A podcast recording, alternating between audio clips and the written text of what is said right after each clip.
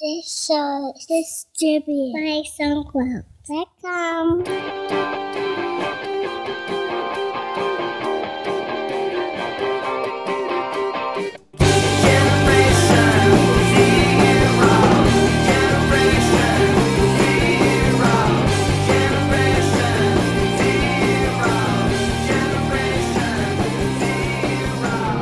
Welcome to episode 205 of TechZing, hosted by myself, Justin Vincent, and Jason Roberts. And in today's episode, Jason has about 10 printed sheets of all the different stuff he's going to talk about, and I honestly haven't prepared anything. So thank God for Jason. Hey, Jason, how you doing? Yeah, yeah. So, uh, well, I guess it's good. I did. I put in the work. I, I've been working on this since like 10 a.m. this morning. You have? yeah. So yeah. it. So you've been working on it for like and I went five to lunch. hours? Four hours. four hours? Four, four hours reading. Well, because you know, I was I was up in San Francisco working with uh, Uber. Yeah. So I really wasn't able to read anything while I was there.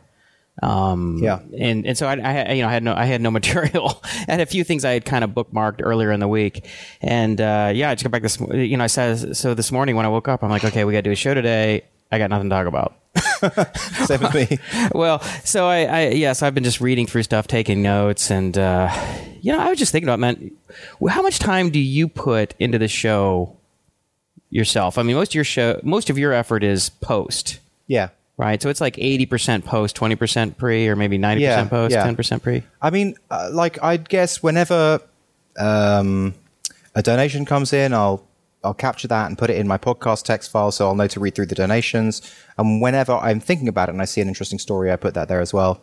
So not too much on the on the pre. Maybe a half hour total during the week, yeah, maybe half hour. Yeah, that's and then but your post time is what?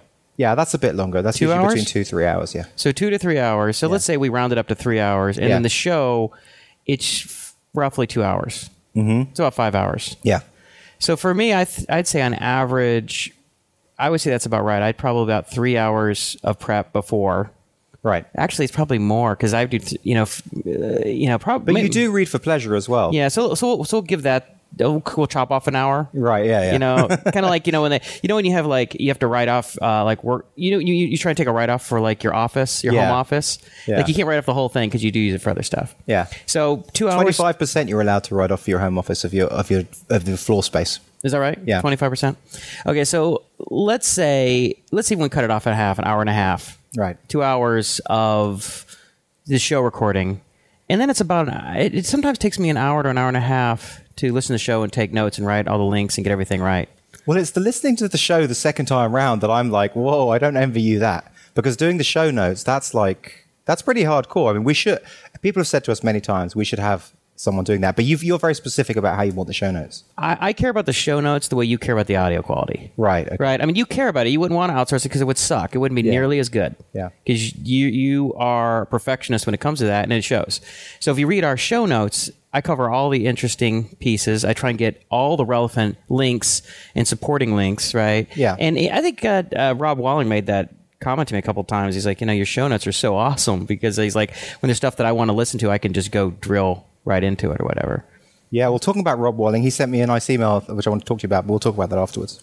Yeah, you can go ahead now. Go ahead and jump okay, in. sure. So- He, so he was basically saying that he was thinking about um, my question about becoming uh, a multi-product micropreneur. Did I just I discussed that with you on the show, didn't I? No. Oh, I like you know the the whole last week. I want to pl- punch plug you in the face. Right, and I was saying maybe consider a second. Right. Yeah. So I, I I've always thought that Rob's uh, strategy of basically going to Flippa and buying cheap apps and then like doing them, you know, so doing them up a bit and then selling them, you know, or Kind of like this old piece of this old house, like this old piece of software. Yeah, right. Yeah. So This old you know, he- website. He, basically, in the gist of the email he sent, he sent me is, um, okay, now I've got this established revenue with Plugio, which is like four grand a month. Mm-hmm. Why not just use that to support my buying another app and take everything that I've learned from Plugio, you know, all the conversion stuff, and put that into some other app that I buy from Flippa. yeah. That's an idea. And I like that idea, except for the fact that I've got the same thing as you. I really want to build what I put out there. Like, it's just taking someone else's crud. Crap. yeah, I mean, like I don't mean that in a horrible way, but you you know I do. That's garbage. Other people's garbage. This is ninety percent. I think it's the saying like ninety percent of everything in the world is shit. You know, But it's like that's- that's- whatever it is. Everything. Ninety percent of all literature. Ninety percent of all music. Ninety percent of all everything is crap. But that's why we are too close. And someone like Rob, because he's abstracted and he's like, yeah, I'll take that. You know, I, I'm not going to code it. I'll outsource that. Like, that is a better businessman in many senses for, for something like what we're doing. We're just too close. Like, I can't take someone else's code and not work on it myself, which makes it very difficult to take someone else's code in the first place. Well, I think that's why it's important to know yourself. Yeah. I mean, why are you doing what you do? What you're doing? It's not just to make money. It's because you enjoy the creative process. Although You're a I really do want to make, I mean, I really, Okay. I really want to just have my baseline of revenue kind of just coming in. So it, that does make me think maybe I should just like swallow my pride and just do something like that. You could experiment with it. I mean, you know, I mean, maybe here's one idea: is like maybe maybe do something small. Right. I mean, I, sometimes I feel like you go whole hog into stuff. Like you you you get real excited about some new direction, and then you just like put on the brakes. You know, do a 180 and just Yeah. and I'm like, you know, it's like before it's necessarily proven that's gonna be an optimal path, and and and just go all in without ne- there, there being, in my view, enough evidence to to to shift that hard. I mean, what if you did it a little smaller? You say, okay, I'm not going to put ten grand. You know, like, well, I, you know, it's only two and a half months of plug plug, uh, uh, plugio revenue. I'll put ten grand to just pick a number out of there because I know that's probably what you'll end up doing. And you'll put 10, 10 grand into some, you know, piece of software you buy. It's like do something that's a, a grand. Well, this whole 1500. this whole thing rolls very nicely into uh, an audiobook that I've been listening to that Jeff Whelpley um, sent me. Um, he sent me an email and said, you know, I'm going to give you this this these thoughts based on this audiobook I've just been listening to. Let me just, for people who don't know, Jeff Whelpley is the CTO of Mesh 01. And he's a friend of mine. He played on my soccer team out here before he, he moved back to, uh, I guess they're in Portsmouth or something. And he's our number one AnyFu client. Yeah, is he? He's the number one Client? I think he's our number one client. I think he's had like four or five sessions. Okay, okay, number that one. he's purchased. Yeah, Okay, he's written a number of articles. Uh, he's done pretty well. He's been posting some good stuff, Dagger News. yeah. Anyway, so go on. That's who Jeff Whelpley is. Right. So the dip by Seth Godin, and I think it's Godin. Seth Godin. I like saying Godin. It sounds more sophisticated. It sounds like Rodin. okay, maybe It's like Seth saying Godin. niche instead of niche. Yeah. Okay, fine. All right. Anyway, it's going to be very difficult for me to say Godin. Anyway, I, knows? okay, Godin. Okay, right. So what does Seth Godin have to say? So the dip, um, really, what he's talking about is it's hard to paraphrase it in a sentence, but I'll try and get it. Um, the dip is the part that you get to. So if you're learning guitar, you start learning guitar for the weekend and you're like really excited. And then you spend the next three years like mastering it. That's the dip. You know, when you play golf, oh, it's great. You pick up a club and you have, a, you know, have some beginner's luck, but then you got to spend the next 10 years mastering it. Same with business, same with whatever you do. And if you start a company, as you describe, you really, you know, I, I do this and I know you do this as well. You know, you get real momentum at the beginning of creating your tech. And then all of a sudden it's like, oh, now I've got to turn this into a business and do everything else. So it's the dip. Basically, it's the hard stuff. And so he's got a lot of or like, the stuff that you just don't want to do necessarily. it's the stuff that you don't want to do, but it's it's it's the, the hard slog, the difficult problems. You know, it's it's solving the difficult problems. So he's making two main points. Point number one is be the best in the world.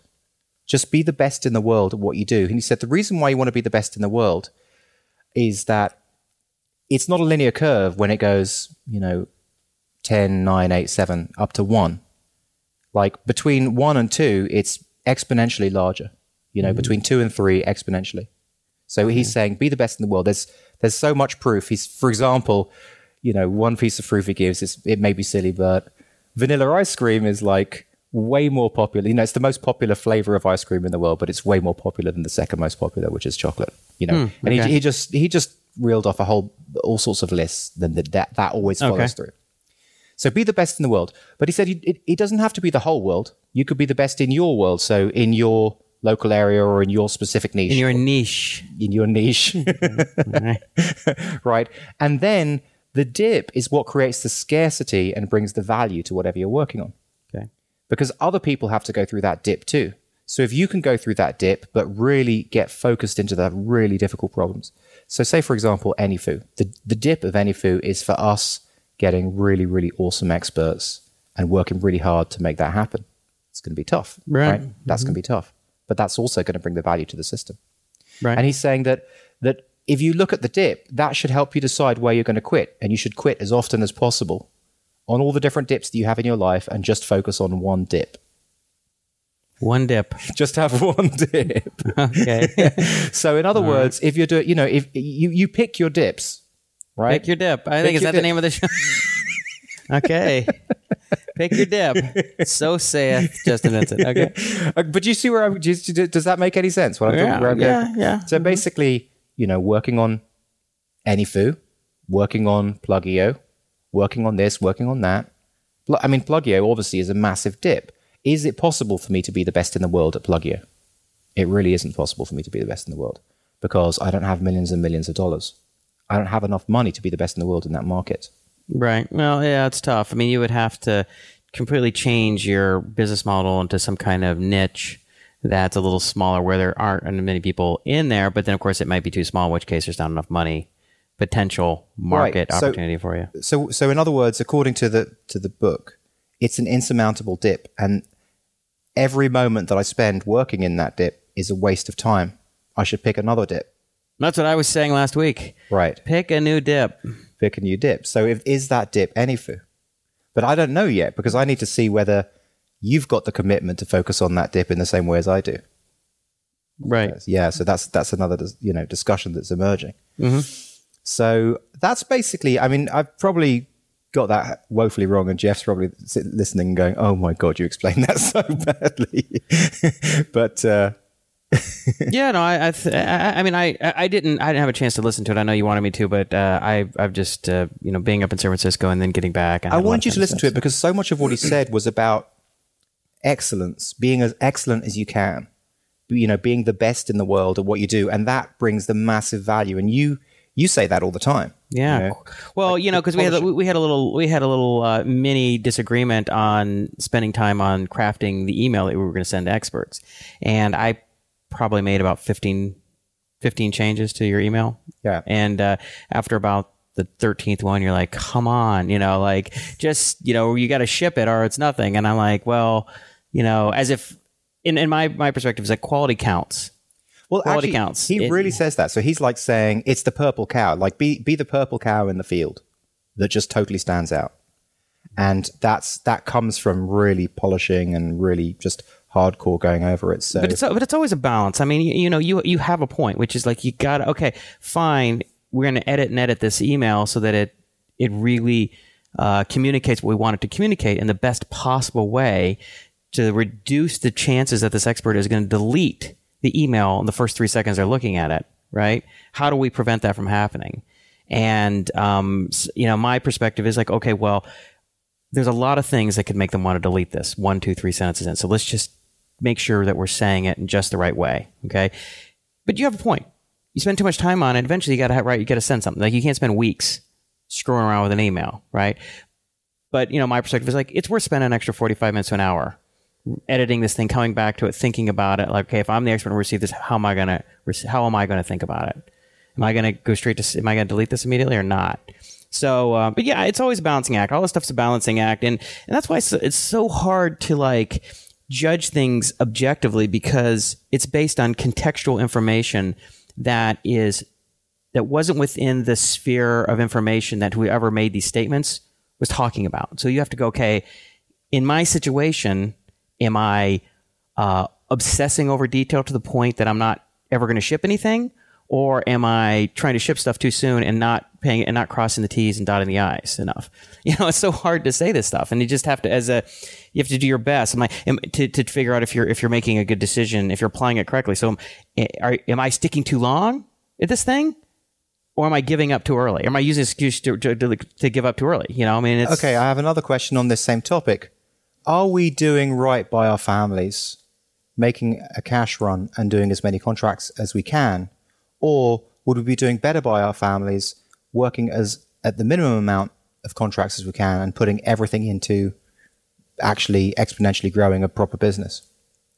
Yeah, I get so somewhere in the middle there. I mean, I think, um, you know, something that I've come to realize over the past, I don't know, year or so, is that, especially when you have kids. I mean, you know, it's hard for you to it's hard for you to see it quite how you would as if you had two or three kids and Yeah. Georgie wasn't working. There's a lot more pressure on you. Yeah. You can, you know, and Georgie can, Georgie's working and you just don't have kids. And, you know, it, it's not as painful if you're short cash for three or six months. You're like, okay, we can sort through this. But it gets really, really awkward and painful and everything else if you, if you don't. And, um, as Sandy had talked about on the show when she was on the wife show. Um, so you, I'm probably at this stage of my life a little more, um, uh, a little more prone to be risk averse than I was. Before I was swinging for the fences, right? I was taking very little upfront cash and things. I was putting everything on the line, you know, and I had several really close ones. I felt like I hit a homer and it just went foul right, Right. before it hit the stands. It's just like, oh man, like everybody's on their feet watching it, going, it's going to be a homer. oh, you know, and it's just like, ah, it happened like three times. And so it's like, you can be really close and, uh, and if it uh, and it just doesn't happen, and then it's, it's it sucks. It's kind of binary. It's like, wow, you could have been worth twenty million, and now you're worth nothing. Yeah. It's no, well, well, you're still worth, you know, you still have a quarter million dollars in the bank or fifty thousand. Like you got nothing, and you got hundred thousand dollars in, in credit card debt. That's brutal. Okay, when but you got so kids. let's say, so then do we do, I mean, let's say we are trying to bring extra cash in, like how many contracts should we bring? How many hours a day should we give to contracts versus to our project? Well, you know, again, it's it's it's different probably for the two of us. I mean, I know you more recently were in a quick money run because you didn't have the Uber media thing locked Right, down, right. And so you had to just. That's why I threw like two or three things at you. I'm like, here's something, here's something, here's something, because you you were really stressed. Yeah. you're like, I need money like right now. yeah. So I threw everything I I, I had at you. Uh, w- one of them stuck, and then the Uber media thing came, and now you're like, oh man, I got these two things eating things up, eating up my time. Now, if Uber Media turns out to be for you like Uber is for me, and that's very consistent, you're creating value for them. They're very happy with you. It looks like it's going to be a nice, happy, ongoing situation. Then, and then you might be able to say, okay, I'm not going. to I'm not going to worry about. You know, I have you have some money in the bank, but you're not going to worry about padding those coffers too much because things seem pretty safe Yeah. you know so i you know i think you know it just changes right i think maybe you know we can take a look at it in the next couple months and see now for me i'm more interested in uh, uber i mean i'm more interested in, in AnyFu than i uh, than i was i mean i i, I lo- we lost momentum Yeah. and i and i don't know i'm, I'm very momentum based and i it just i just lost it i lost the i lost the just the the fire for it okay well so you, you want to go jump straight into AnyFu now Yeah, sure. all right. Let me see here. Um, okay, I got my notes. Take a look at the notes. So, um, all right. Well, one of the things we were going to try and do this week, which had, which actually had a little bit of a false start, was the expert recruiting. Oh, the audience is going, oh, no. Now, I, we each got off one email. now, now, okay, well, a couple things. One, I was in I was in uh, San Francisco for four days. Right. And when I'm in Uber, I mean, I, I, I, I, I mean, it's all Uber. Yeah. From morning till night. well, when you're when you're on location, it has to be that way. Yeah, well, because it's not like I get in there at eight thirty in the morning, but then I'm working Yeah. until seven thirty. When you're or working something. with the team as well. yeah, when you're working with them, and then you're going to hang out with them, and going to dinner Yeah. and stuff like that. So I don't get home until I don't get to my hotel room till midnight or one in the morning. All right. and then I go to sleep and I get up and I'm in the office. So it's like you know That's why you get the big bucks because you go down there. up. Up, San Francisco's north. just think, whatever you say, Every just reverse it. That's why Sandy can't get her left on her right. Every time she's left, I'm in your other left. It's like, yeah, exactly. Well, um, Okay, so we both we both got an email off. Okay, we both got an email off. So, but what was really important though is that we spent time crafting emails. That takes time. Did It wasn't. It's not like, well, I'll just write three sentences. And it'll be great. Like you write it and it's crap. It's and my first version.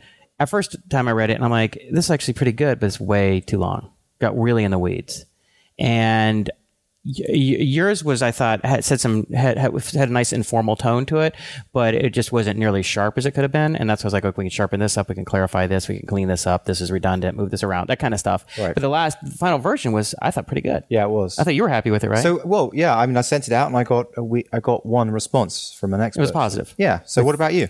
So I haven't heard back. So here's here's what I did. I I I wanted to try. I said I'm gonna do the opposite of what I might normal or my first version, which was kind of long. Yeah. Is I'm gonna do like a two sentence email, Yeah. two or three sentences. I think mine was like two or three sentences, It's really, really short and kind of and informal.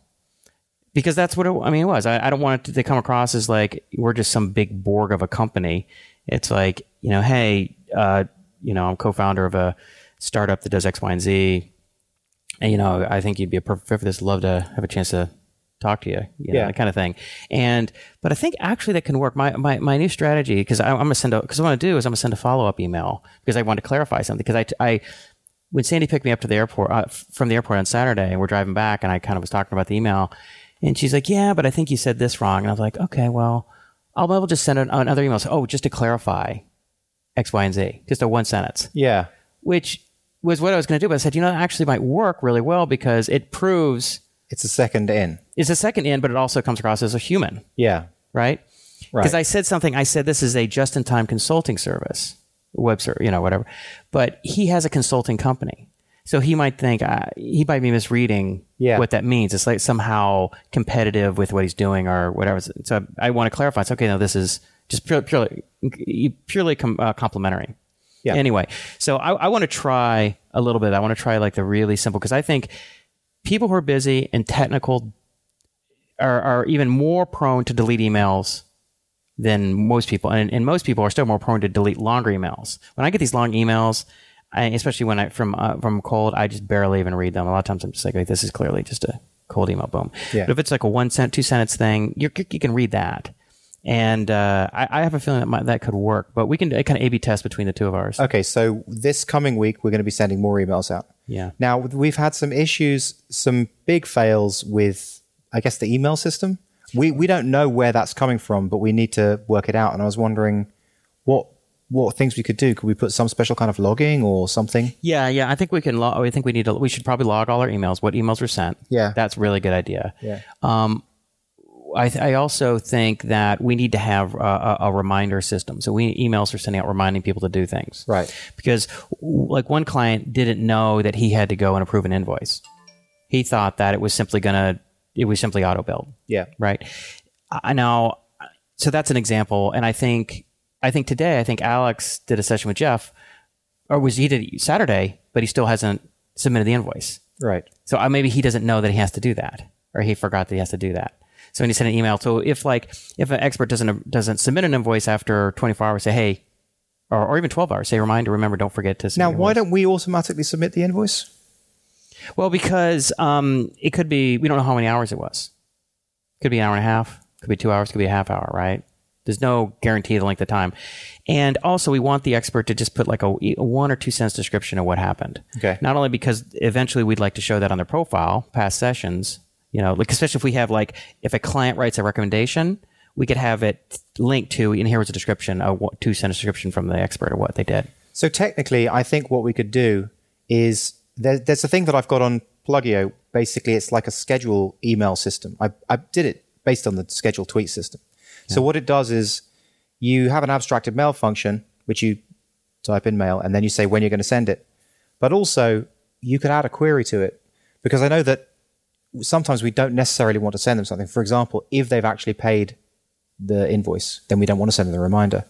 So what we could do is we could say, send this email in, you know, the way uh, PHP has like a string to time function. Mm-hmm. So you could say, send this email in plus two hours or whatever, or plus two days, you know, just do that. So that'll give you the, the time that it's going to send it. And then put an SQL query as the second function that basically, or, some kind of query, maybe SQL's on safe. Yeah, we could we could we could just we anyway we could write a simple engine. We might we Yeah. may, might be slightly different. But we can base it on yours or whatever, Yeah. but it's based on the state of the session. Right. What was the last state and how much time has passed? So only send this email, yeah, because I don't want to send SQL because that's actually very uh, security prone. So what we could do is, yeah, just the just two two things. It just is the string time that it's going to send it, and the state that it that, that the system must be in for it to send it. If the state system's not in that state, then don't send it. right. No, I, I think that's essentially what we need. We that, just yeah. we just need reminder emails because people, especially newer to the system, aren't going to know. Aren't going to remember to do it. And so, like Alex, so for instance, the last a- email that Alex MacCaw received from the system regarding his session with Jeff was the one that confirmed that they had agreed on a time to do the session, which was four, five, six days ago. Yeah. So he probably it's either if he's like me, he probably deleted the email from his inbox. Yeah. If he's like you, it's fifty emails down. Right. He's not thinking about it. Yeah. So you need another email that comes in and says, "Hey, you Just know, Alex, don't forget please submit your your your invoice. Okay.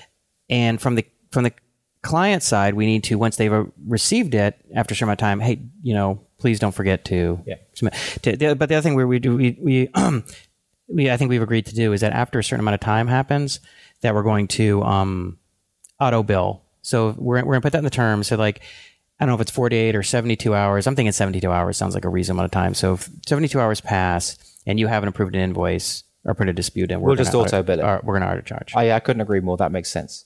Okay, so listen, let's move on to the next subject because I know we've been doing this for a bit. Okay. Uh, we're 24 minutes in.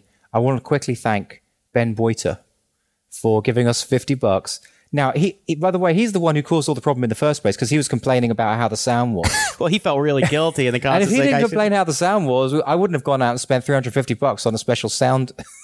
well, I think everybody can thank him because the quality of the audio is is a is, It is. way It's better, much better as a now. as a result of that. So we've got the two things, the back and the forth and the good quality of the audio without the hiss. Okay, so that's awesome. And I don't need to put a heavy gate on it anymore, and that makes another big difference. So there is a very thin hiss in the background, but that's just like, you know, regular hiss, um, you know, very low level. Um, but if I don't put the gate in, then you don't get any of that at the end of the Right, words. right. Anyway, Ben, uh, 50 bucks. Thank you so much. That's, that's awesome. Um, you are this episode's ex- executive producer, and I'm going to put you on the show. Thank you. Yeah. That, yeah. that is awesome. That is that's that's really generous. So actually, I wanted to bring something up about the donation thing. So Okay. I got an email um, from one of our listeners, and he it basically email was like, he's like, "Did I hear that you're actually doing a donation drive to buy yourself an iPad?" you know, which basically is you know he's insinuating he's he's he's, he's sort of insinuating that I'm somehow he's he's challenging my integrity, right? Right. So Well, that's that's interesting because first of all, I don't actually understand what would be wrong if you were doing that. I mean, you're you're putting this time in, and it's basically is is it wrong for people who release open source software to have a wish list on Amazon? I mean, Yeah, Yeah, I mean, that- I have to say, it. I have to say, it, it, it kind of pissed me off, right? you know, because uh, integrity is important to me, as you know. Okay. you know, I don't, I, I, you know, I don't like it when people lie. I don't like when people mislead. I don't like when things are unfair.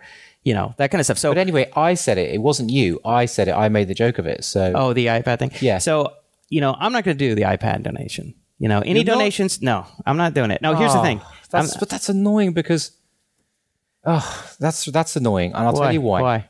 Because you should have an iPad. Because you're the ah. one who does the legwork to look at the stories, and it's going to be easier. And I want you to have that good experience so that we get better stories for the show. I, you know, I, I mean, I may buy myself an iPad anyway, you know, if, if at some point, but it's like, I just don't like, you know, it's like I can't stand having having any kind of uh, imp, uh, suggestions that I'm at all unethical. That just, it just, it's just like, you know, it's like I don't need anybody to give me anything. So that's why I'm kind of like that. Because anybody, it's like I just refuse. But it's it's to- impo- it's impossible to to go through life and have an audience and not get accused of everything. yeah, I, know, I know. So I'm. So but you here's what I'm shouldn't saying. really let it affect you. but you know, I you know, but it, it bothered me, right? It, it it it really bothered me, and so the way, I, but the way it's what's kind of interesting because I was thinking a little bit about it is like you know, the um, the issue with with donations and, and, and or with money, money's fungible, right? So if they put in, if you get hundred dollars as a donation, you say I'm going to spend it on X. If you're going to buy X anyway, who's to say what hundred dollars was spent for what? Maybe that hundred dollars was spent to pay for your mortgage. Maybe hundred dollars was spent by, by clothes. Just, you can't earmark money if you're going to buy it anyway right. right? It's kind of ridiculous. Money is fungible. There's no way of really saying that. So it's like, you know, unless unless it was something that you couldn't afford or would not going to spend money on, regardless, But right? the thing is, is when you are asking for donations, as we do, Mm-hmm. I think that it's nice to have a reason to get the donation. So, for example, an iPad that actually would give would make it really easy for you to do the show, you know, to get good material for the show, is actually a good thing. I mean, it's I don't see any difference between that and getting 350 bucks to reduce the sound. I mean, it's all part of the show. yeah, you know? yeah. I don't know. I'm just saying that's kind of how it made me feel. It, Okay. it, it, it made me angry. It's like I don't need that for you know 100 bucks or 500. Like I, I don't need it. You know, it's like you know, because the funny thing is, is that you, you figure how many hours you spend. Like we are just talking about this, five hours a week per show. Not and if we do an interview show, that's ten. Yeah. and we that's and usually that's time that we would be consulting work Great. So that's so so that's what between us we're saying let's let's say at least seven fifty a week. Seven. I, I would say for me it's closer because if we do if we do a, an interview show, I'm, I spend a number of hours preparing. So it's like a thousand dollars. That's like a thousand dollars a week. So we're giving you guys fifty two thousand. I'm not giving. Yeah, we're not giving you a particular. But I'm just saying that's like to be compensated. We're, we're giving the listeners fifty two grand a year. yeah. Well, no, like for more than that, right? Because it's a thousand dollars. Because Then if you did two shows, well, yeah. I mean, that's it's it's a lot of money, right? it's a lot of money. So it's like so it's funny. That's a get, great way. So actually, when you think about it that way, they owe us money. Yeah, right. yeah, pay up, son. pay up, you cheapskates. but I'm just saying, it's like you think how much you just think of how much money you put, you essentially put into it, right? Just the time, because this, it, you know, sometimes people say, well, you you you have to be careful about saying that's X amount of dollars of billable time. If you really weren't going to be billing time, that's not really fair, Right. But a lot of times we're doing this during work times or preparing to or times you would be you might be doing some consulting work. It's not times that I would be spending with the family or something or Well, we sleeping or do. Yeah, I def- I definitely work my consulting work. I mean, because especially for the interviews, that stuff happens in the week. That happens during the working day.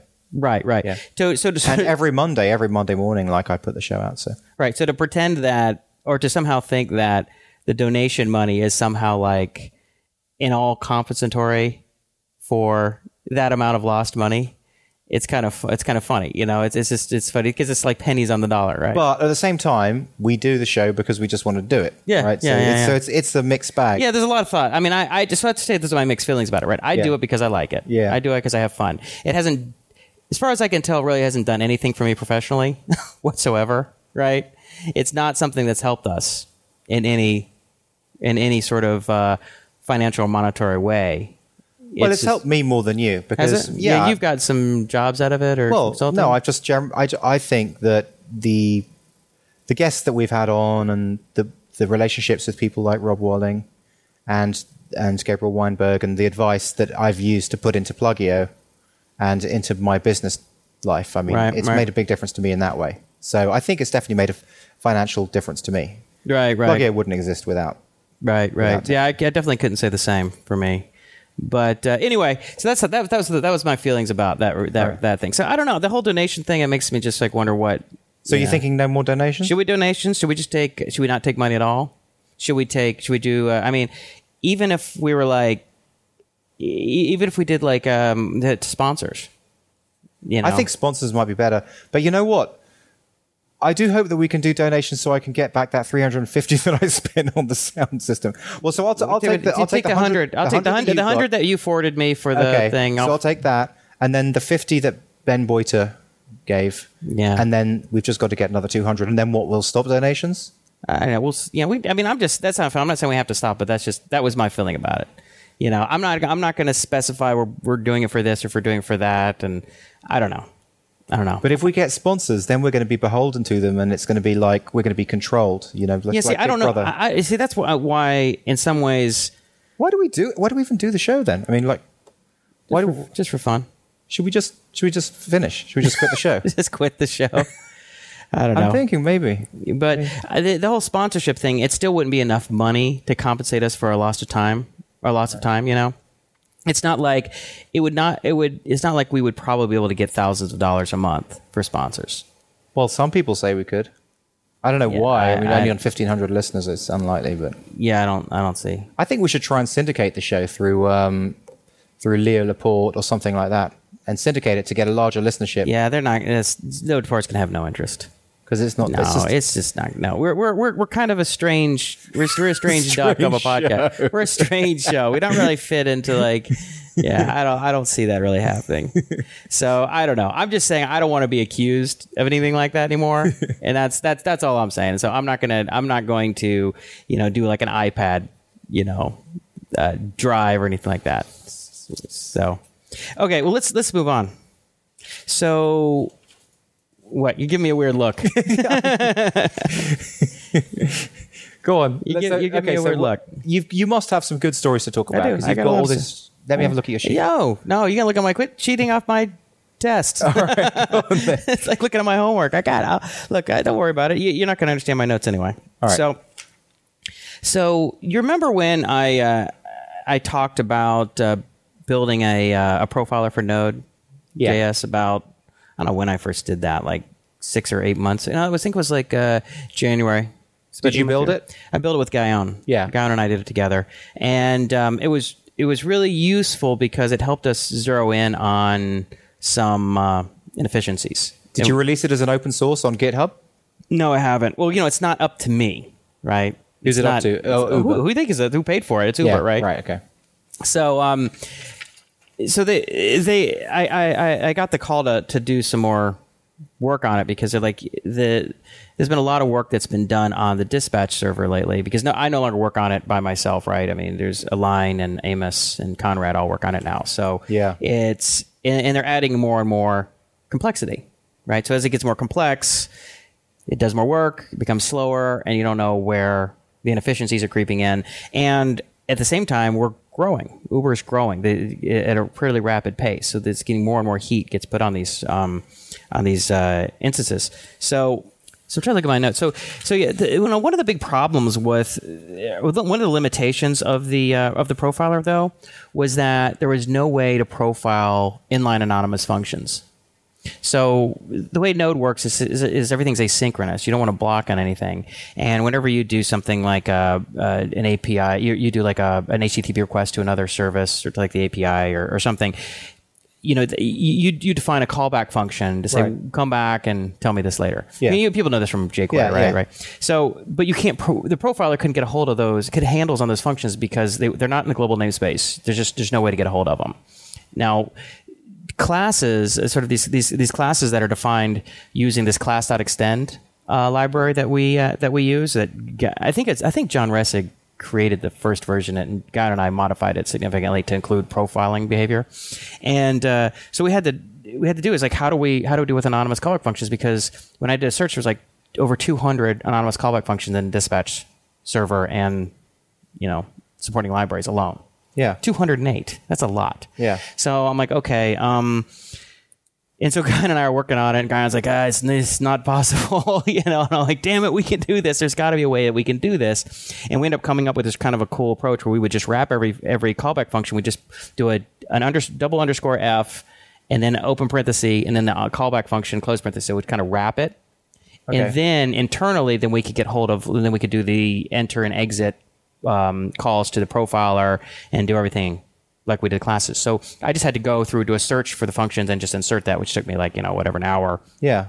But once we did that, we ran it, and um, and the other cool thing I had done was the last time I was up there is I created this control port system so that when the dispatch server is running, or and some of the other services, you could do like a, a REST call to a, a control port, and it would just spit back whatever information you wanted, like stats or whatever. And so I added a profile endpoint. So you just say, you know, port slash profile, and it would just shoot back all the profiling in a format formatted data. So you could just pipe it to a file and look at it. Just in case anyone missed that, the solution that uh, Jason said there was to, for the anonymous function is basically double underscore open parentheses close parentheses. So it's a function. You've created a function which is which is basically double underscore in the global scope. I, I call it double underscore f. I call it anything. You, you call it, but it's just something that not, it would be kind of simple and small Yeah. and wouldn't clash with Wouldn't anything. clash with anything, right, You know, okay. so I just said do it all double And underscore. was it F. one of those anonymous functions that's slowing things down? No, it wasn't. But the other cool, the cool innovation, and I, I think I have to hand this this piece to uh, Guyon, um, was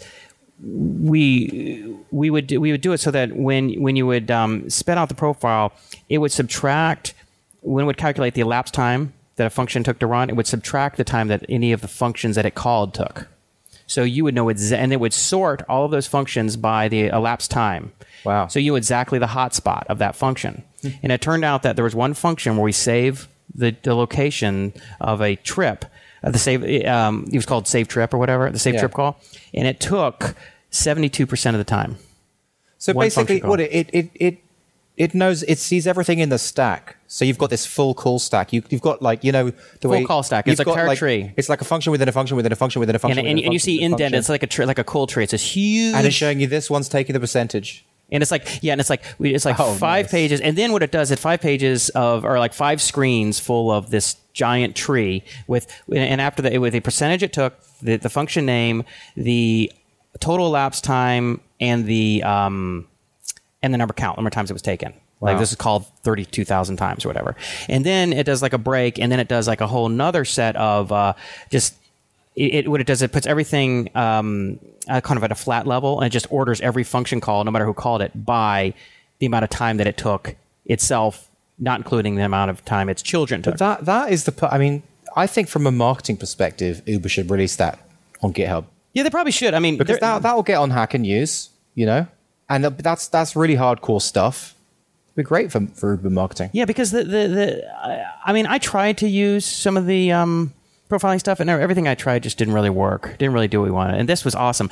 We ran it one time because okay. So what we did is is I had been running it with the simulator, and then I turned on to Conrad. Conrad is the one who deploys everything live. I'm like, all right, Conrad, let's get this thing live, and we figured out how to like enable the profiler by just starting the dispatch server with a dash p.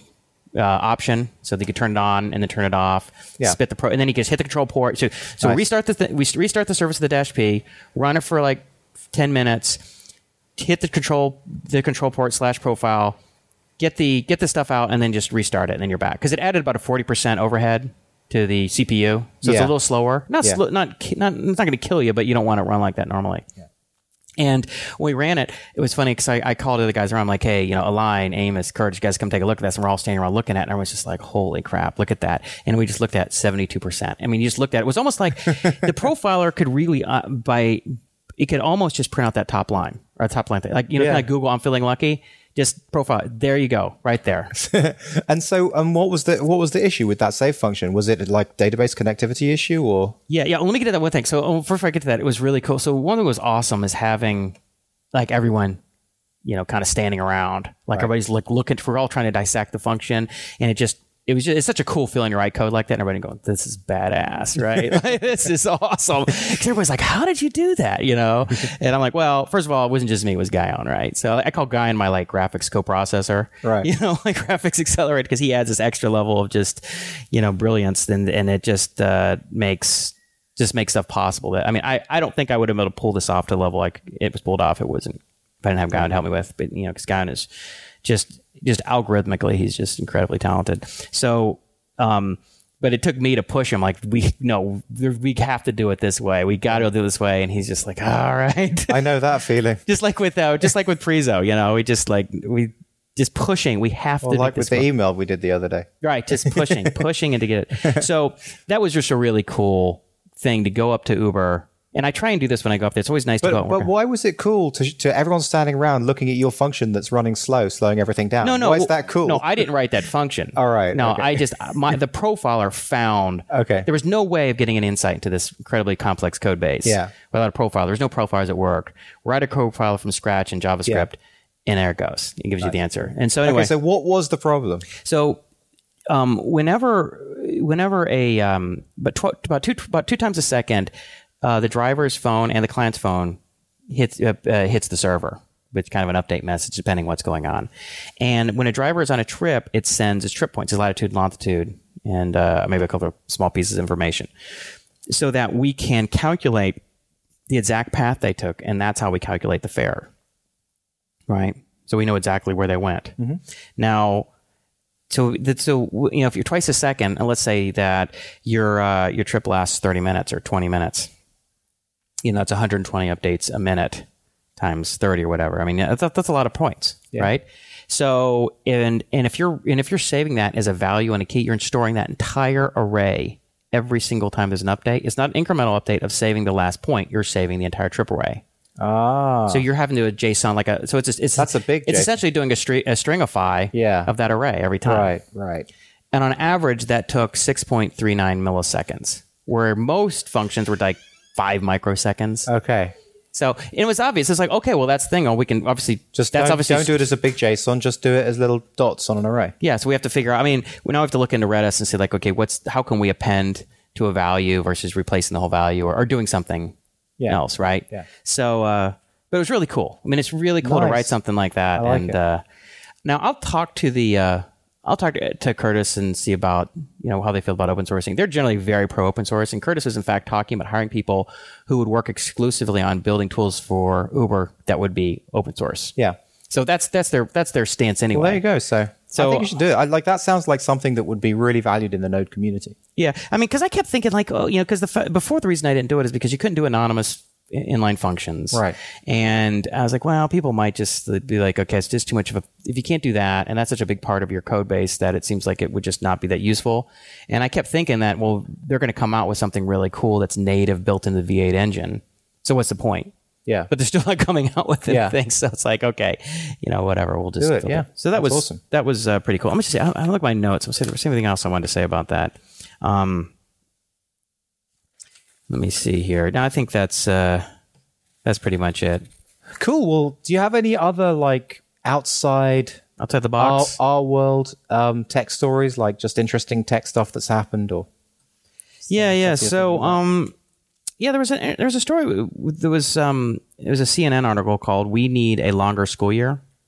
oh yeah, and it was and it was um it was I, I don't know if it was written by um this person if it was if it was it was sort of you know yeah, I think I actually think it was. It was her, her name is Jennifer Davis, and she's the co-founder and president of the National Center on Time and Learning, and she was previously the um, the uh, U.S. Department of Education deputy deputy assistant secretary. So she's like this one of these. so she's saying we need a longer school year. yeah, she's an educational Right. wonk, education wonk, right? So that's what her things are. Sounds to me like she's trying to earn more money yeah, well, no. through a longer year. Yeah, well, so the, her, her, essentially the whole article is, is is saying that lower income students lose ground over the summer. Yeah. They lose. They call it the summer slide, and that if we had a longer we had a longer school year, then it would keep that from happening. And you know, it's funny reading that article. There was no there was no information on like, well, how much ground did they leave? Did they lose? You know, mm-hmm. I mean, did they lose a year? They lose a month. They lose a week. Because it makes a difference, right? stats. As move, you know, it's like yeah, there's no stats, and outside it, it didn't it didn't represent the other side because I I had read before that lower income students lose ground, s- students from more affluent families gain ground during the summer. They actually pick up ground. They actually learn quicker than when they're in school, Right, right. or or or at least as quickly. Why? Because they're doing, you know, fun extracurricular activities or something like that? Yeah, well, there, there. I mean, there's there's speculations on that. I don't know if anyone knows for sure, but it's like you're around educated parents, parents who read, parents who are having interesting conversations, explaining stuff to their kids, sending them to, um, you know, different types of interesting activities, whatever. So I went and did a little more research on it to see if see if I was mem- remembering that correctly, and they call that actually the summer surge. Yeah. as opposed to the summer slide. And it says, and and and and the and the based on this academic paper that no that parents whose um, parents who hadn't who who have no college education, their parent their kids lose approximately a month during the summer on average. Okay. Parents who have a BA uh, uh, average their their kids gain one month Yeah. of uh, of uh, I don't know reading or ability or whatever it is. So they gain because gain they're- a because month. their parents are, are real already. Education, education oriented, a little more, Yeah, a little yeah. more. And parents with uh, with masters and PhDs, their kids gain on average two months Hmm. worth of school. That's amazing. Ability, so you know. yeah, so that, it makes sense. Your parents are, you know, you'll they're a big influence. Yeah, yeah. So I I was kind of frustrated by reading that because I was like, it was it was very uh, um, one sided and inaccurate. It was misleading. It was saying, you know, okay, her perspective is the lower income people, their kids fall behind, so everyone. So, and, and basically said, uh, and she said this, and she said this sort of throwaway line. Well, every everyone does better, so we should we should everyone should go to school longer. We should have a long school year, and That's like saying we shouldn't have a short work week. I mean, companies have seen, you know, some companies have experimented by having four day work weeks, Mm-hmm. and they get they get a, a, bet, a better quality of work and more done. Well, there's a ton of evidence that shows that that uh, this you know this goes back a long time, but you know people with shorter work days, shorter work weeks, people are more motivated, they're more productive. Thirty-seven signals, in fact. I, did you did you read the recent thing by Jason Fried talking about that? Uh, No, was- I, I've read. I, I I saw the title. I saw it, but I didn't read. it. Yeah, uh, one of the one of the quotes was interesting was that um, that people try to go to work on the Friday and they don't let them, and they're like, just don't go to work. We want people you- still try to go to work, and th- and then there's this whole guilt about, oh, I went to work, but should I have gone to work? I shouldn't have gone to work. You know, so it's yeah, Yeah, well, it reminds me of like uh, when I ran track. I mean, the coach would get really pissed that this is your day off. Don't go do anything. It's like, oh, I went and played intramural basketball, you know, or something. Like you're not. You need your. You want your body to recover. So when you come, when it's time for the meet, you're you're gonna you're gonna be your optimum. But that's frustrating because sometimes you really want to do something. yeah. you know? Well, sometimes you want to do something that isn't good for you, Yeah. right? Sometimes you want to stay up all night, but that's not going to be good for how you do the next day. I've been watching this show called Revenge uh, that's on Hulu now. Mm-hmm. There's 22 episodes, and I'm like watching five episodes a night, and I'm just like so addicted to it. And I know that it's not good for me, but it, every episode ends, and I'm like, oh my god, I got to watch the next episode. What happens? that's because we don't have very good uh, as, uh, self discipline as humans. It's. Actually, I'm, I'm really glad that we we brought back this because well, do you want to finish this? Let me finish this one thing up. Okay, So- then I want to come back to something. so I, I just want to say that you know it's unfortunate that you get uh, you get something written like that in the CNN that's completely one sided and, and misleading, right? And and it's because it's it's, it's ultimately a political statement. It's like, well, we want everyone to go to school so the lower income people will do better. I'm like, okay, well maybe another side is why don't you offer school as an option for people who want to send their kids to school during the summer? Offer offer additional tutoring or whatever, but it's like I don't want my kids to have to go. They need a break. I want to be able to do fun stuff Since when them. were you expecting good reporting on CNN I, or I'm- Fox I'm, just or anything? Well, CNN isn't nearly as bad as Fox. Or Right. Fox and, and and is you know kind of in this category of its own in terms of propaganda. MSNBC kind of on the other side does Yeah. does its own share. They, they each they sort of do the talking points of their respective parties. CNN is more mainstream. They may not cover things nearly in the depth that they should cover them. You Hmm. know, that's something I always complain about. There are things going on in this world that most people aren't even paying attention to. But writing a misleading article like this and not citing the other half of the information in the academic in the academic literature is is is just wrong, right? I mean, it's just wrong that they allowed that to happen because it's like, okay, we can have an honest debate about whether, okay, if you know poor kids do worse, better uh, uh, kids from more educated families do better. Should we still have longer school years? Is it still is it still something we should have or not? But then not, but leaving out half the information to make your argument is just crap. you know what I always say: truth lies in the middle. Okay, all right. So go on. What were we gonna say? Um, well, to talk a little bit about sort of roughly related to intermittent fasting, Mm-hmm. um, but mainly ego depletion. Yeah, Have we spoken about ego depletion before? We've talked we? about it before. The more times that you, sort of utilize Yeah. your self discipline, Yeah. the less resolve you have later in the day. Right, exactly. So, so somehow I ran into this again through the intermittent fasting stuff. I think it was through something that that um, Guyon sent me in his email, which I think should be a public blog anyway. Like this, this, this is the 101 to losing weight. So one of the things he says is, rec- you know, recognize that you're not. Uh, it, it, it's an article recognizing that you don't have as good willpower as you think you do through the ego depletion. So as you go through the day and you make more choices, you know, like, oh, I'm not going to eat that. I'm not going to touch that. I'm going to walk out the door now. I'm going to go and do some exercise.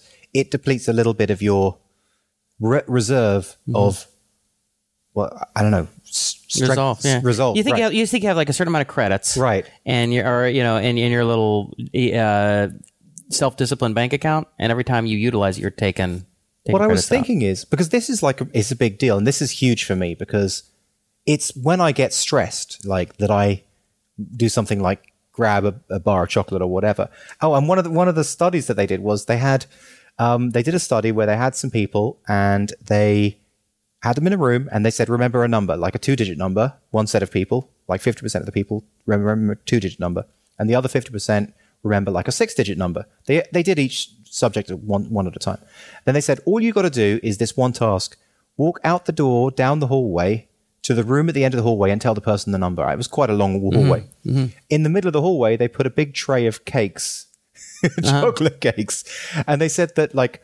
Um, far more i can't remember the exact percentages but the people who had to remember the six digit number because they were kind of interrupted by that person saying you know have this cake have this nice cake.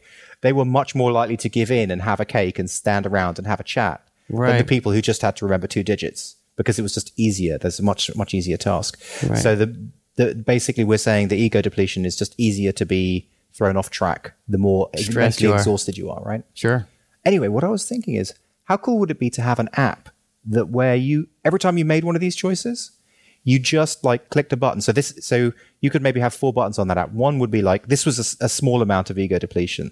You know, uh, medium, medium, large, very big. Like I really felt stressful, and then just every time you felt that during the day, you clicked it. You could get a sense of what your overall levels were. Well, what you're also saying though is that stress things that stress you during the day affect your Right. So that's you. So it's not just making a choice. Not it's not just exercising self discipline that makes It's a the stress of it, yeah. Stress also reduces your sort of your account, I guess. But it'd be cool if you had this app where you could like just open it up and look at it and say, okay, how, you know, now is a good time for me to eat because I'm I'm actually running quite well on this app. so I should I- I, should go and eat now because I know I'm going to eat healthy. But then when the app's like really out of you know the, all the lines are high, I'm like, don't go anywhere. You know, it, it can actually look like a little multimeter. It's called your ego meter. Yeah. You know, your ego meter is kind of like, you know, the little dial, like analog dial. It's kind Yeah. of going, it's kind of like going, you're like, whoa, get kind of You're in the safe zone. you're in the safe zone. Your ego, you're getting weak. Yeah, getting that's weak. an idea I had for an app. So someone should make that. That's cute. Why don't you make that? Well, I, because I want to work on AnyFu. May- Maybe I, I don't know. Maybe I'll have a have a little think about it. Yeah, that'd be fun. I mean, that probably wouldn't be too hard to make something. Yeah, probably not too hard. Ego, uh, yeah. All right. So you got any more nice stories for us? Well, I wanted to give you an update on uh, on Catalyst. oh, please do. Are you interested or not? Vaguely. No, vaguely. Does it mean I'm going to have to be teaching? soon? Doesn't mean doesn't mean anything. No, it's just it's actually a short one. So Col- Okay, sure. Yeah, so Colby's pretty. You know, he's he's enthusiastic. He came up to me yesterday, or the day before. I think we were com- maybe it was we were on the way back from the airport, and he's like, he's like, yeah. So when are we gonna start the science club? He's like, I think we should do it on Monday, Wednesdays, and Fridays. Oh no. and he starts talking about like he's like on the last day I want to give our students like presents and stuff. I'm like our students. I'm like you're one of the students. Hold on there, kid. Get ahead of yourself. Well, because and I remember, I remember soccer. I think it was. Uh, it was, it was the, I think it was last year. Um, it was for the first day of practice. He's like, he's like, yeah, I'm going to be like your assistant coach, you know, because I coach his team, you know, because he has had more experience. And uh, he just has that mentality. Like he he wants to be large and in charge. He does. He likes to tell. Well, he he thinks he has everything figured out and wants to tell everybody how everything works. Right? Like I wonder where he gets that from. I don't know. It's probably Sandy. Yeah. probably. Right. so he's enthusiastic, which is good. But so on the on the downside, I think there are going to be some schedule conflicts. People are busy, so I sent an email to the I think it was like eight parents or whatever, and I said, okay, so please let me know what your what your schedules look like, so I can try and find a time that would work for as many people as uh, possible. And uh, so we're going to have to sort of sort that out. I mean, I don't know. It, it might be it might start as small as like three kids or something. Right. Okay. Because the other thing is that there's this there's this chasm between verbal and actual commitment. Oh yeah. You know, everybody says, "Oh yeah, I totally want to do this. It's awesome," but you can already tell. Going to be like, "Well, we have Boy Scouts and we got soccer, and I don't know." It's like, okay, I mean, which is fine. I think people need to do what they want to do or whatever. I mean, it's like, and I, one of the moms emailed me and she was feeling kind of guilty about it, and she's like, "Well, William." You know, he, he he's expressing all the interest in Boy Scouts, and I'm like, well, you know, you should do Boy Scouts. I mean, you can jump on later, right? It's not a big deal, but it makes it difficult in the sense of trying to predict like how many people are really in or not, Right. right? Because people want to be positive. So maybe you should have done the seven that that turned up to that event and got the seventy kids. Yeah, yeah, So you would have only had twenty turn up. yeah, and then actually twelve, you know, Yeah. do it. Whatever. I mean, maybe maybe the case because you know the we'll, we'll see what happens, but it, it'll probably start small. It might start with three or four kids, but it kind of reminds me of like um you know like uh, you see the movies and like there'll be like this kung fu instructor and he starts out have like one student or two students right or three students. Eventually starts it always starts small. When's the first class? Because I want to. Can I come and watch? Yeah, absolutely. I think I'm gonna. I'm gonna. I need to send an email today. I was thinking maybe we try it this Thursday at like. Uh, I'm thinking Thursdays at five thirty might be a Right, good one. okay. But we'll see. I mean, what I might do is for the first few weeks is just kind of change it up and just experiment. You know, just kind of do some random time, see if I can get Yeah. people in to kind of see what happens because there's not gonna be enough. It's not. There's not gonna be so many kids that changing up a little bit is gonna be a huge logistics issue. But I think throwing in some times that some people can make it to make it, and then when they can come and say and they can decide for themselves is this something that's worth our time or not right? Because they don't really know what it is, right? Until they get there, they're not gonna, you know, hell, I don't even know what it is exactly. I think I do. We'll, we'll see when it actually starts happening.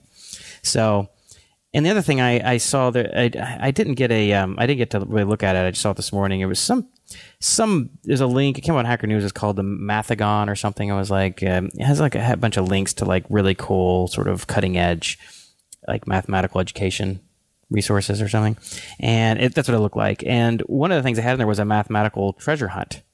For they had one for primary school, one for secondary school, and it was like it was some kind of game, and it, w- w- seemed like it was like on paper, you know. And then you would come with games, and you have to solve certain types of mathematical puzzles to go to the next level. Yeah. which was kind of what I was thinking of for. Um, I was going to have them do like some kind of adventure game.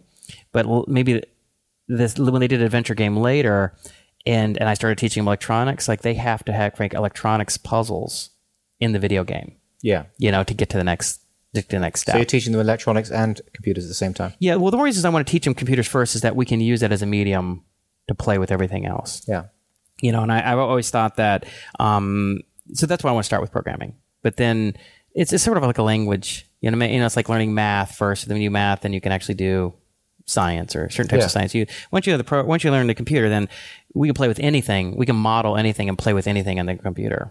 So I think programming is a good thing to start with. Plus, it's kind of low. It's low hanging fruit for me and, and for you. So if I ask you to help out, you'll be like, sure. if I ask you to help with electronics, you'll be like, so what's a capacitor again? like, uh, I mean, you you would you know obviously be hard for you to help out. Programming, it's it's not the case. So it's always good, I think, to start with things that are your sort of your strong suit. You know, because Agreed. there's gonna be enough of a challenge just figuring out how to get this thing going and how we're gonna organize how we're gonna organize it and and everything. You know. So anyway, so that's just sort of the update. So we'll see. I would like to get something going this week. It's but it's already Monday, so Thursday's a little last minute. So I'm trying to. It's kind of weighing weighing if I should do it this week or next week. But I really couldn't do it before because I was in I was up in San Francisco and I just I hadn't heard back from enough parents and uh, whatever. So that's the story. Cool. All right. So what? What other? What? Non.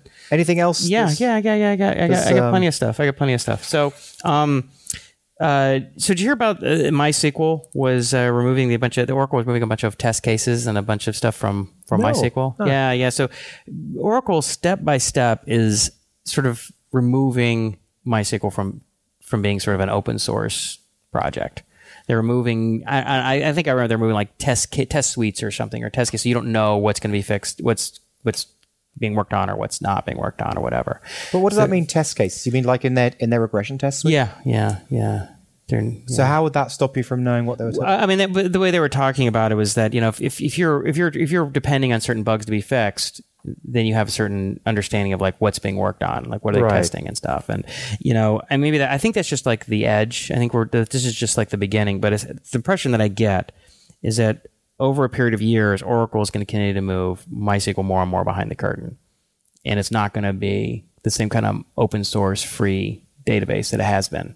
Then people will just move to like something else like MySQL will be created and people will move to that. Yeah. Well, actually, what they'll probably move to is Postgres. Postgres, yeah. Yeah, I think most people will move Postgres. I mean, I think this is, I think this is sort of just the beginning stages because I've seen a couple articles about this where they've they they did this, there was something like this out a month ago, and there's more. And Well, I've always heard good things about Postgres. You know, I've always heard good things about it, but um, I don't know. I, I've never studied it myself or looked too deeply into it, but I've definitely heard from people I respect. I've heard good stuff. you know, I've worked with it a little bit, and it's pretty pretty similar. I mean, I think the impression I had, at least when I worked on it six, seven, eight years ago, um, I'm hard for me to remember when it was like 2004, 2005.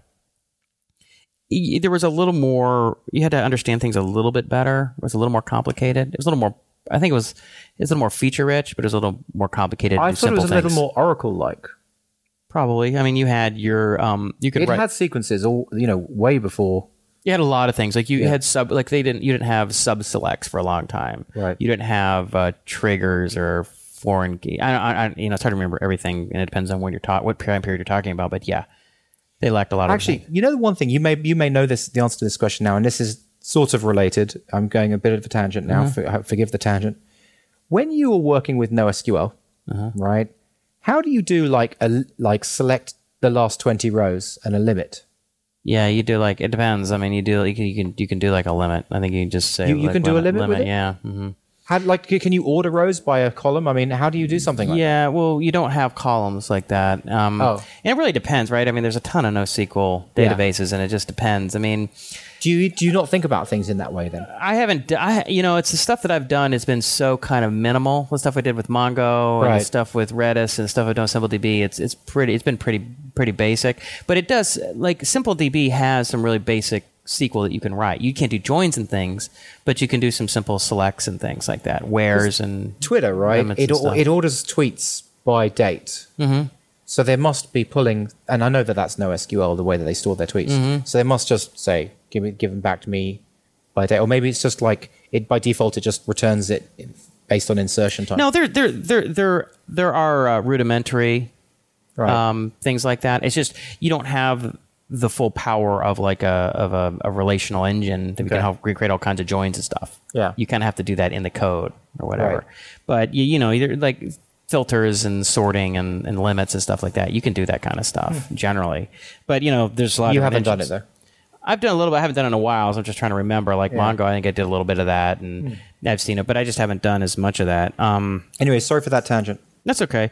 But um, so Uber is actually mo- going to be moving from MySQL to Postgres because there's a module called PostGIS, which is like um, allows you to do um, like backend spatial um, work. So, for instance, like like um, uh, uh, what you call like geographic information. So it's got, I guess GIS is spelled geographic information system. So when you're trying to calculate distances or you know whatever using these latitude longitude points, it's built in. Huh. Post. So it's really fast, and that's a big deal. fast. Yeah, that is a big deal. And that's what Uber does. so they're fully moving to Postgres. That's Yeah. going to be a big change. Yeah, that's going to be a big deal. So that's that's coming up. And I think I was reading about like a Reddit there. This this just popped up today, which is that Reddit has only two tables, thing and data. A thing is like a, a type of a thing, like a link Yeah. or a comment, and then there's the data, which is the actual content, which essentially kind of reminds me. I think what the, they did that with FriendFeed. Remember I was talking about that like about two years ago. Yeah. FriendFeed used this sort of they sort of mimic the NoSQL approach using in a relational But you're database. saying they just have two tables. So what? Where's their? Where are their users stored? So every, well, yeah, the user is a type of a thing. So every attribute is a row. Does that make sense? So basically, they say if they're selecting you, but that to me seems like over. But- well, yeah, because here's the thing: the big problem when you have these huge uh, tables for these companies is that when you change the schema, it can take like a day.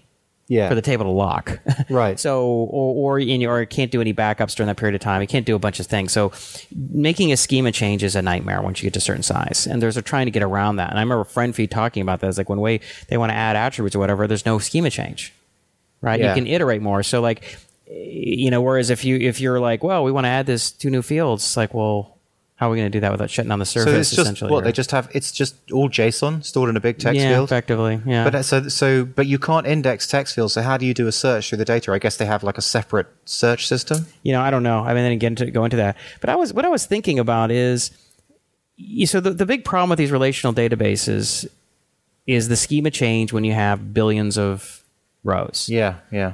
I was thinking there's got to be a way to solve that specific problem. Like, how, how there's got to be a way to kind of change the schema, kind of like do a lazy, uh, you know, a lazy change as opposed to an eager change. So it's kind of like, you know, you you know how like you when you create an object, you might not create any sub objects until you need those sub objects, sub objects, right? You don't Yeah. create it all in the constructor or whatever because nine times out of ten you're probably not going to need them or you won't need them till later. So why use up the resources? I think you. I, I, it seems to me that it might be possible, might be really tricky, but it would be possible to say, okay, we're adding these columns, but we're not going to adjust the tables. You know, all the all the uh, data files that correspond to this table until later. Like you know that you, you like you know that this because you know a table that divided up into like little mini files. You know, right? And so this this file, it's the the schema was X the last time that it was saved.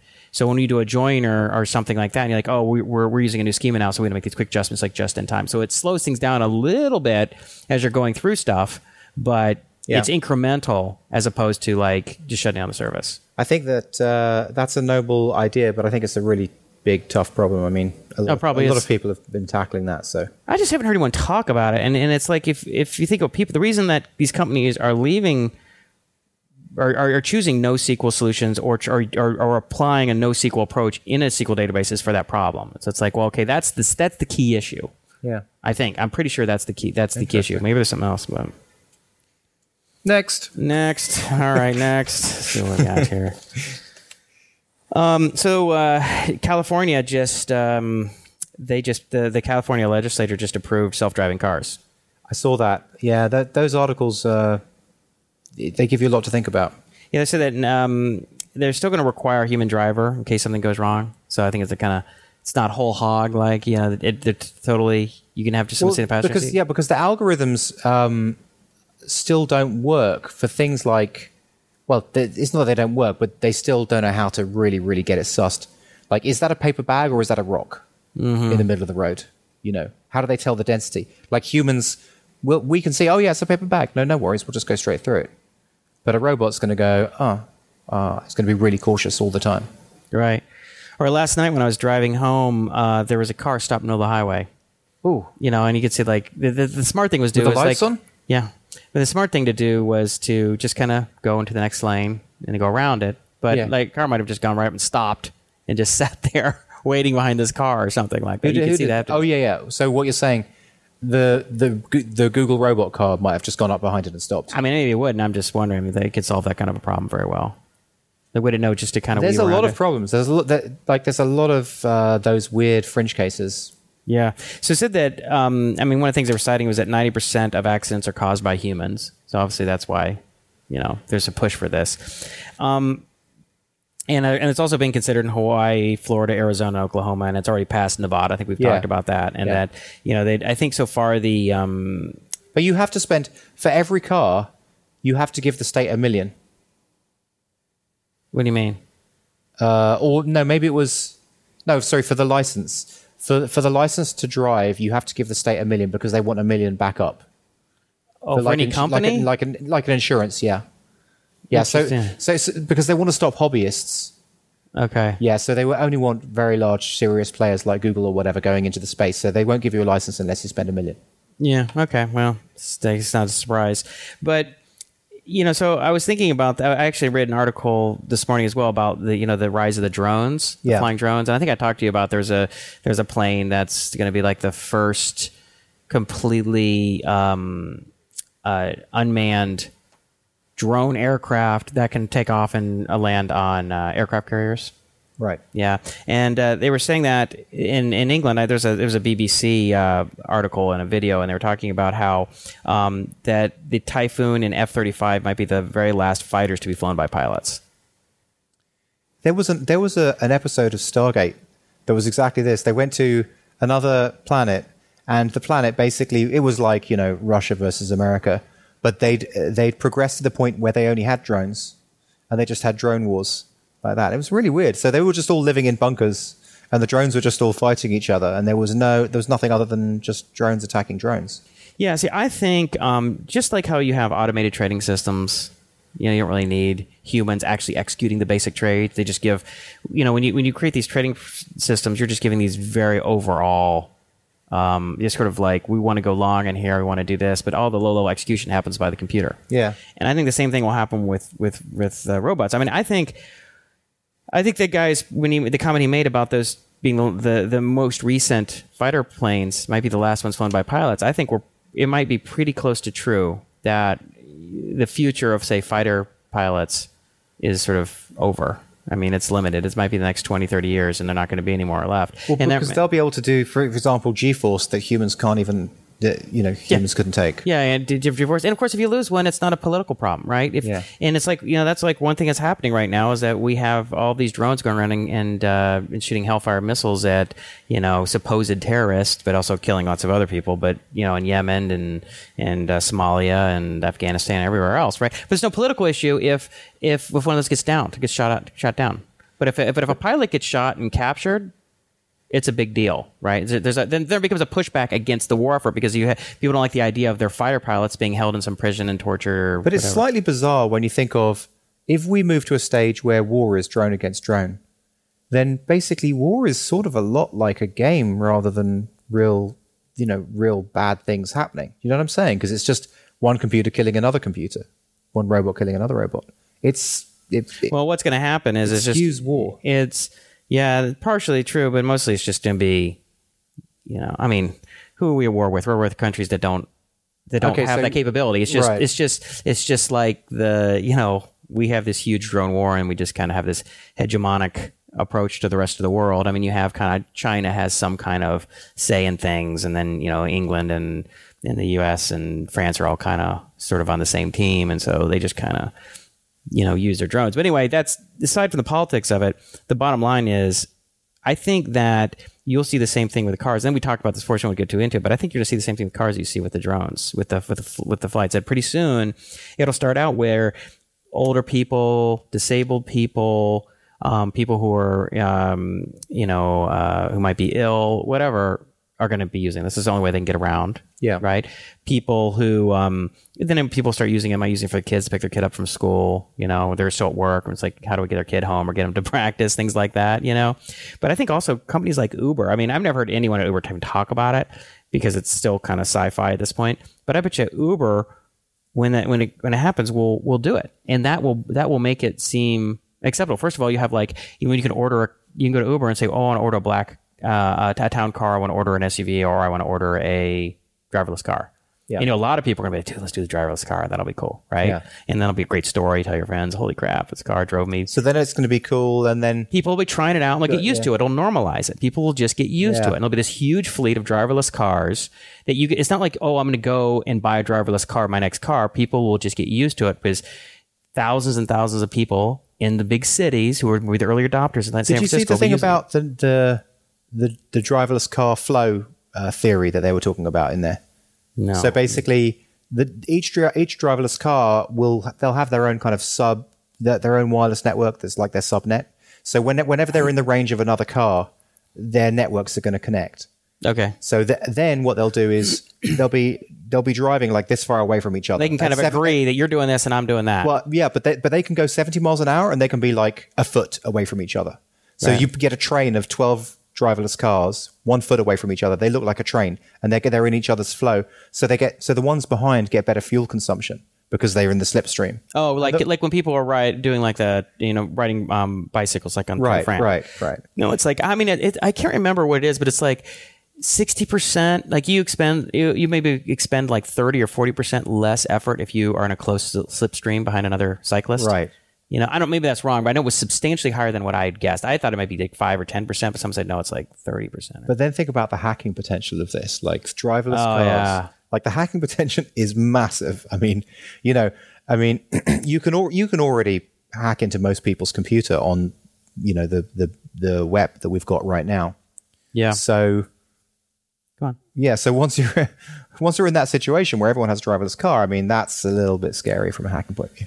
Well, you know, I, it's like the one thing about working at, working on the Uber code is like, you know, I push stuff out and it's live. It's affecting people's lives. It's not just like, you know, do they see a tweet or do they not? I mean, it's like people are in cars, depending on where they're going to go and who picks up who. It's really weird kind of knowing mm-hmm. that because when I go and, and I take the Ubers around and the drivers and talking to the drivers, it's amazing. Like actually impacting real people Yeah. in real, real world. It's kind of neat, but, it's at least also- it's not drive by wire. I mean, imagine if it was. Would you be you'd be pretty scared then, right? Well, not scared, but you'd feel like, whoa, this code like needs a lot of testing. Yeah, it has to be. That's some seriously tested code. Yeah, absolutely.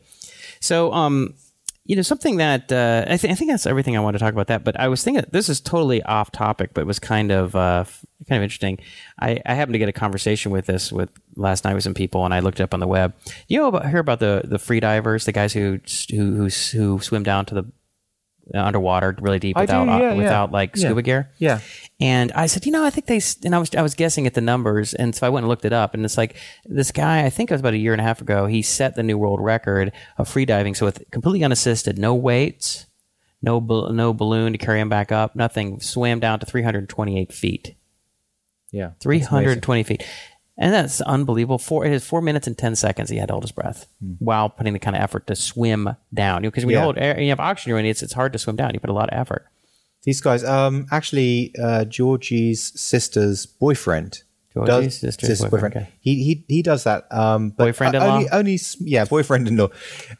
Only for small, you know, for small depths. But he was he was in the the pool here the other day, and he held his breath for like two and a half, three minutes. That's pretty You good. know, and it's like, phew.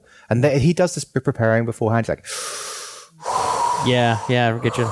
because they they kind of really saturate themselves with oxygen before Yeah. they start holding their breaths.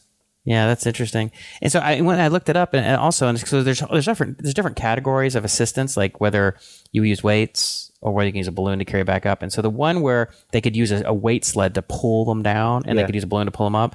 The guy set the record; it was like 720 feet or something below the ocean and below the surface. 700. It was un. How long was he holding his breath for? I, I don't know if it. It's. I guess you can hold your breath for longer because you're not exerting the energy. I don't know if it was as long of a period of time as four minutes because because he was being pulled down probably at a more rapid pace. But the pressure was so much I'm greater lower having panic get. attacks just thinking about that. Imagine being that hundreds and hundreds of under feet the under- feet, under the un, under the ocean, with no possibility of breathing unless you get to the top. Yeah, crazy. Like you would have to be so calm and clear in your mind. S- speaking of incredible stuff, I, I watched. Uh, did, you ever, you ever see the show American Ninja Warrior?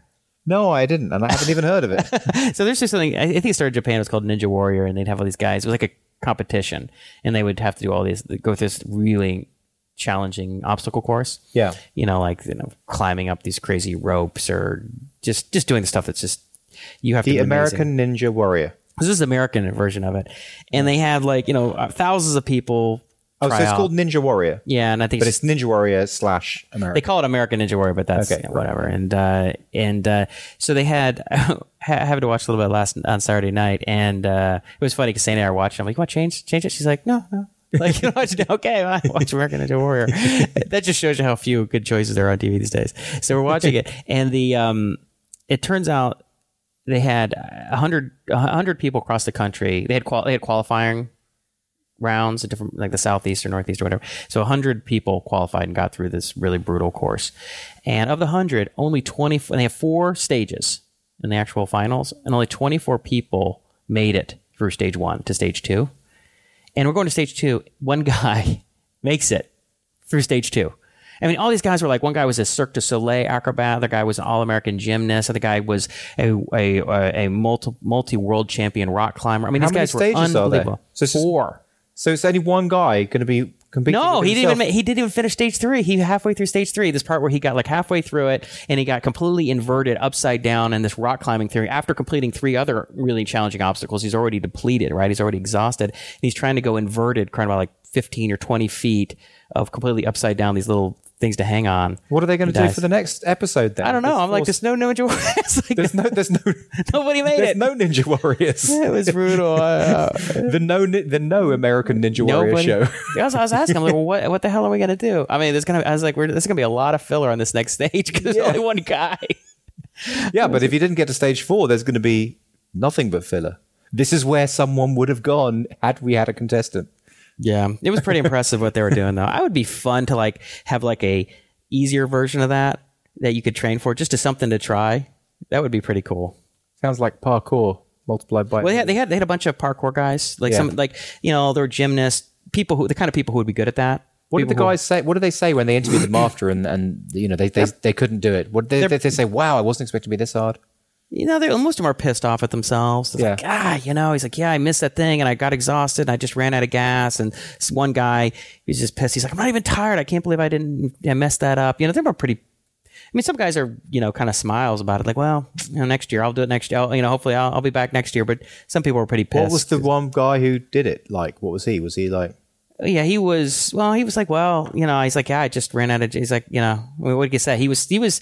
I mean, What was his frame like? Was he sinewy, muscular? Was he like heavy set? I mean, They what kind of was the perfect kind of? They looked like they they they look like what you might imagine like a um a uh, well, the Cirque du Soleil acrobats look like. They're lean, really cut, right. um, muscular but lean muscular. Right. You know, they're they're they're maybe So not, kind of maybe even small people, but with lots of just hardcore muscle. I mean, there were some guys that were taller. I mean, it wasn't like they had to be like five foot seven or something. Yeah. I mean, they were like I don't think height was so much it, but it was just a strong. You had to have like a lot of strength per body weight. Your high strength to body weight index. Why is it called ninja then? Because I thought ninja was about attacking things. No, you know, at ninjas they have like these stealth. They can do all these crazy acrobatics and crawl up roofs and roofs Oh, and jumps. I mean, it's kind of just a funny, right? And But you're so like compa- a ninja. So you know? compared to like a Japanese ninja warrior, are they just much better than us?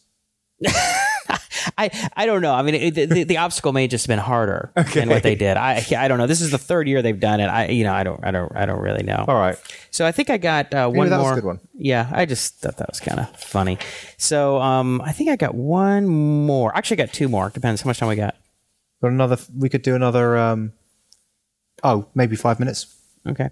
So there's an article called "DARPA has seen the future of computing and its analog." I like that, and I and I, I think I think I have a, a concept. I saw the title, but I didn't read the article. But I'm guessing it's the same as um, records versus bits. So a record which has an audio stream, an analog audio stream, it's basically an infinite number of bits, right? Is it something like that? Yeah, so it, basically rather than forcing uh, the voltage to be in a, an, an on or off state for zero or one, which is not very power efficient, it would be sort of like in a range. It would be sort of like you you'd almost have like a probability processor. So it's not true or false. It's kind of a probability. So it wouldn't be as accurate necessarily. So if you could if you could do like image rendering or something where it's like the accuracy tolerance is a little uh, a little higher. You could you could tolerate a little more noise, a little less accuracy, but it's way faster and way more power efficient. Those kinds of things. So um, So it's like almost one or almost zero, but but it's still you still interpreting it as one or zero. In the end, I guess you, you know. In the end, obviously, uh, something ultimately gets forced to either you do something or you don't. Yeah. But the in, i i the the intermediate um, compu- computations can be done with you know probabilistic in a probabilistic way using analog signals. I mean, Wow, you could end up with all sorts of results there. Where it's like, oh, maybe I'm a one, maybe I'm a zero. Well, you know, it kind of reminds me of like uh, fuzzy logic, which is some stuff. I, I, I, I worked with this stuff a lot back in like uh, like mid '90s. I built a bunch of stuff, and uh, fuzzy logic is very similar to you doing probability calculations. And you say, well, what's the probability of this? The probability of that? Actually, you don't call them probabilities. You call like, well, is this is this a range high or low? Or is it warm or cold? Well, it's kind of warm. So is that like a 0.75? You know, you kind of Yeah. you kind of take these sort of words and, and, and, and adjectives and and and, uh, and you try and figure out like where in the range that actually would fall, and then you combine all these, and everything's normalized between zero and one, which is the same as a probability. And so then when you combine all these things in these computations, it's like doing probabilistic Yeah. calculations or whatever, whether you unions or intersections or whatever. So for doing for doing fuzzy calculations, fuzzy logic, which is used a lot in, in things like uh, control systems, like drones, like uh, keeping when you hold a video camera and you're trying and it keeps the image still in your mind. That's fuzzy. That's a fuzzy uh, control system. And the Japanese are really big on. They've, they've, they that's been a, something they focus a lot on. What's the big smile? You got a big smile on your face. I was just thinking about a program that's analyzing some text. This text probably says hello, but it actually says fuck you. That's right. Ninety percent chance. Hello, ten percent. Anyway, it, it, it expects the system to be faster and orders of magnitude more power efficient. And see, that's the issue. Is they're saying that is is that energy efficiency isn't keeping up with Moore's law, hmm. and ener- energy efficiency, you know, battery life and stuff is incredibly important for certain types of applications. So that's what it's all about. Yeah, but I mean, we saw that we had another story. Was it last week about the organic material using DNA? Yeah, for storing huge. Oh, that was uh, for storing. Right, right, right. There's yeah. a massive amount of that. Yeah. Yeah. Actually, there's all these different. There's all these different sort of axes of like where you know there's there's there's power efficiency, there's power, there's computation power, there's Yeah. storage.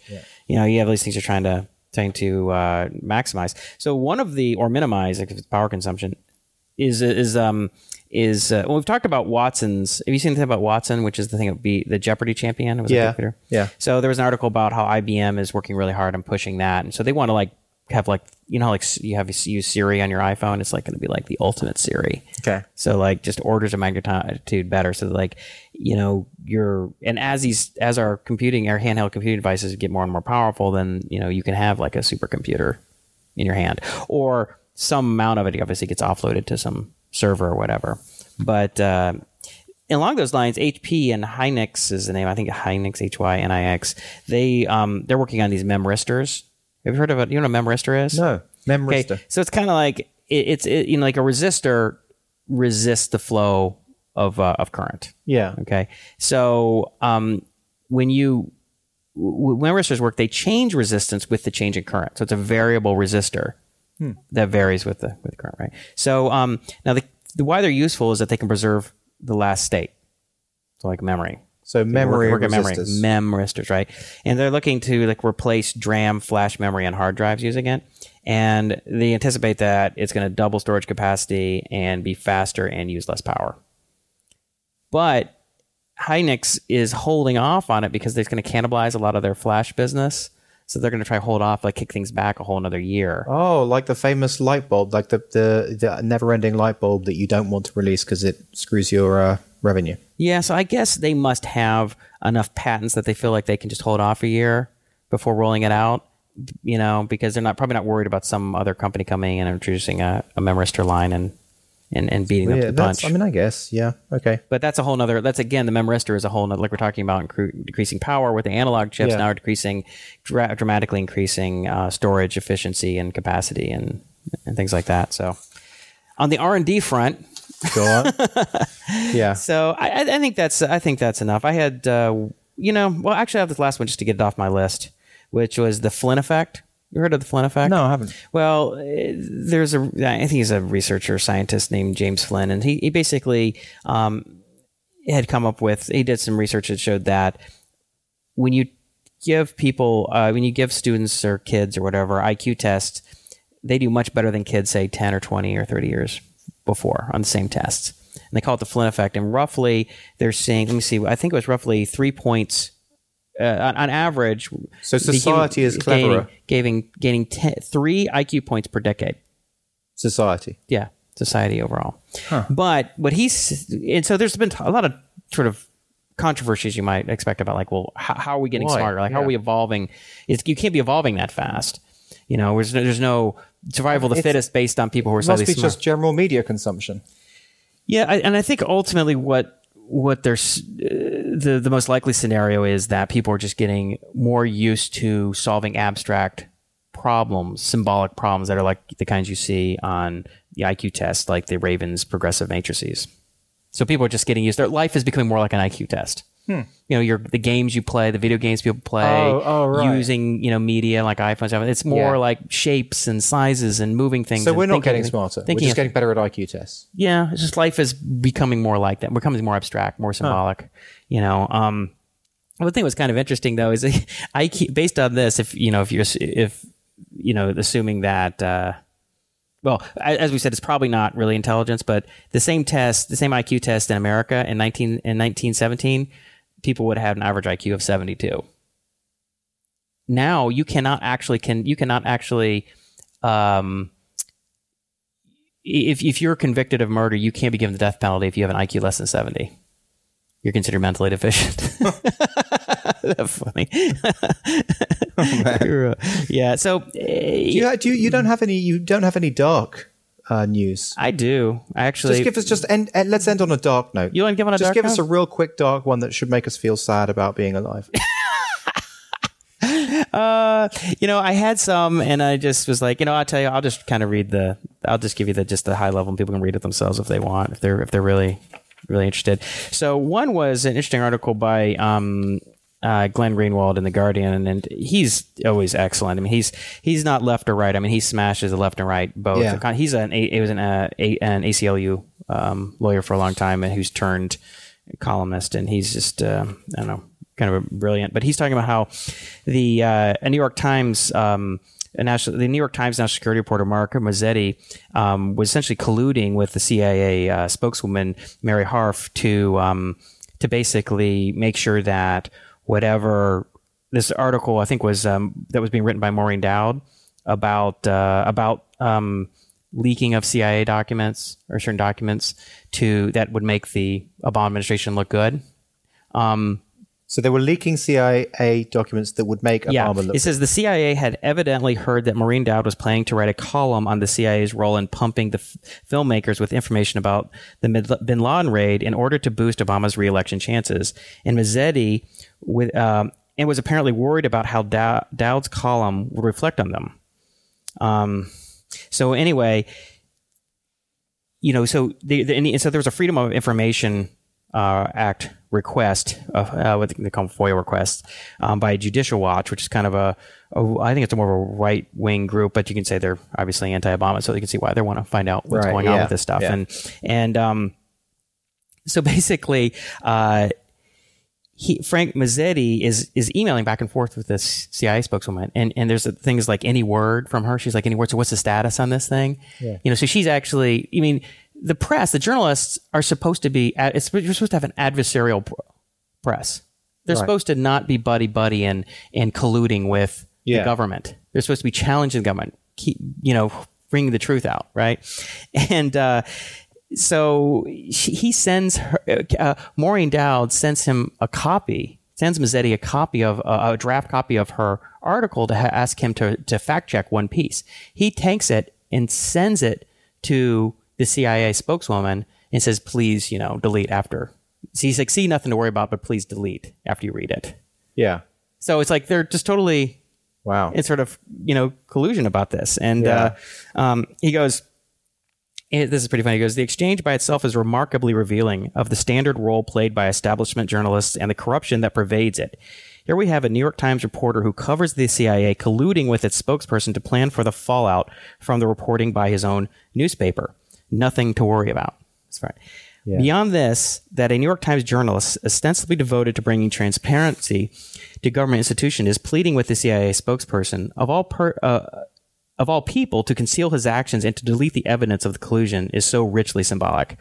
And then later, it goes on and like you have like the you know the editor in chief or whatever the you know the, the, the top editors is like they're trying to hide it's like well you know this is you know we can't really comment on this because you know this is Matter of national security. which is like there's nothing to do with matter, matter of la- national security, but you what how you did or did not share information with the CIA. You know, you're not a government agency, Right. You know, and um, it's just, I mean, you know, people can read it. It's just absolutely, it's it's it's ridiculous and hilarious at the We're same all time. screwed. Yeah, well, it's just, you know, um, there's another thing. I, I don't have, I didn't have time to read it. I was I was uh, this morning was one of my last ones that I That didn't wasn't get to. as that wasn't as dark as I was hoping. Well, Can you go spyware a bit darker. Well, there's spyware matching. Um, uh, say matching FinFisher can take over iPhones, and basically, I think can uh, take over your iPhones and BlackBerry even when you're it's off, and find out where you are, and turn on your microphone and all this other Wow. kind of stuff. And um, I don't like that. And it- well, you know, what's a Binney that William Binney, the guy from NSA, said the NSA can do that with your phones. That they they saw can, that the guy from Pirate Bay was arrested. the guy in Cambodia, right? Yeah. They're going to try and extradite him to Sweden. Of course, once he gets to Sweden, you know, he's coming straight to the U.S. Oh, he is. How's he going to do that? How how's what? Was they going to extradite him to Sweden? Aren't, aren't the Swedish police then just going to put him in prison? Well, no. So just like the reason they're trying to bring why this why the State Department wants Oh, we're going to bring him to Assange. the US. Yeah, yeah. See, we have an extradition treaty with Sweden, Yeah, okay, yeah. and it was not too long ago that uh, Hillary Clinton went over and made a special visit to Sweden. Who knows what they were talking about? Except we want Julian Assange. Yeah, probably. and so Sweden is trying to make make sure that they get Julian Assange to Sweden. They don't want to send you know investigators or prosecutors to England to just interview him personally. Say, okay, let's what happened with these women. You Yeah. know, take a testimony to find out whether we're going to um, indict you or not. We're going to bring you back to Sweden, and once you're in Sweden, then then the, the long arm of the U.S. is just going to grab them and throw them in Right. Guantanamo or wherever. So that's Yeah. why he's hiding up in the Ecuadorian um, consulate. oh, God. And uh, oh, the, here's the other one that was in the Daily Beast: is the Justice Department may not be prosecuting the torture memo writers, but John Sifton asks about what about those who killed the an estimated 100 detainees during interrogations. So certainly, I, I think they're basically not going to get charged.